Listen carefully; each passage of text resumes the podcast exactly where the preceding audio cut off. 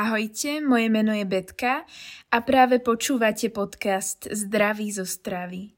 Podcast, ktorý rozpráva o skutočnej a nedocenenej hodnote zdravej výživy a životného štýlu.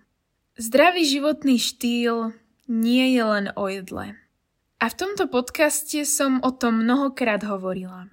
Zatiaľ, čo som doteraz zväčša hovorila o vedeckých štúdiách, a rôznych informáciách z oblasti zdravia a výživy, dnes by som sa na túto tému chcela pozrieť takým tým zdravým, sedliackým rozumom a možno si oprašiť informácie, ktoré síce vieme, ale často je veľmi ťažké sa nimi riadiť v tomto uponáhlanom svete.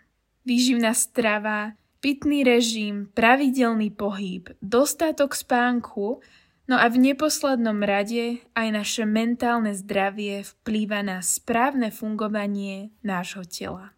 Niekedy je veľmi náročné, najmä v stresovom období, mať dostatok síl a pevnú vôľu na to, aby sme mysleli a venovali sa denne každej jednej veci, ktorú som práve vymenovala. Niekedy kvôli prokrastinácii nestihnem urobiť všetko včas a som nútená odkrojiť z času, ktorý je vyhradený pre môj spánok. Niekedy celý deň sedím za písacím stolom a nevidím von ani na chvíľku dopriať si aspoň nejaký druh pohybu. Niekedy sa zase prejem sladkého, pretože som svoje telo nepočúvala, keď mi povedalo, že už má dosť. A sú dní, kedy sa jednoducho cítim na nič a som podraždená a nepríjemná sama na seba. Naozaj, zamyslíme sa, koľkokrát sme sa k sebe správali škaredo a nevenovali si dostatok pozornosti. Moje telo je môj domov a ja som len tá jediná osoba, s ktorou budem musieť prežiť celý môj život. S týmto pocitom sa snažím začínať každý môj deň. Ak je telo môj domov, potom ten domov musím urobiť pre mňa funkčným a útulným. Potrebuje každodennú starostlivosť a lásku. Nemôžem ho nechať schátrať, pretože na ňom závisí kvalita môjho života. A ak ja som ten jediný človek, s ktorým budem musieť stráviť celý svoj život, tak potom sa v svojej prítomnosti chcem cítiť dobre, sebavedomo a hodnotne. Každý človek je jedinečný a každého robí šťastným a spokojným niečo iné.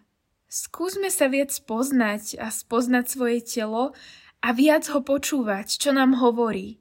Doprajme mu všetku lásku a pozornosť, akú si zaslúži. Mňa napríklad, keď čaká náročné obdobie, kde viem, že budem potrebovať veľa síl a moju plnú pozornosť, tak sa o to viac snažím venovať pozornosť sebe. Nič nie je málo. Aj prechádzka na pár minút počas prestávky sa ráta. Aj 5-minútová meditácia alebo dýchové cvičenie sa tiež ráta. Túto sériu podcastov Zdraví zo stravy by som chcela ukončiť myšlienkou, že každý deň môžeme urobiť niečo pre naše zdravie. Nemusíme teraz radikálne meniť svoj život a každý deň behávať 10 kilometrov a úplne vylúčiť cukor zo stravy. Podľa mňa stačí malinkými krokmi smerovať deň čo deň k svojmu lepšiemu ja a nájsť to šťastie a balans v tomto nesmierne uponáhlanom svete.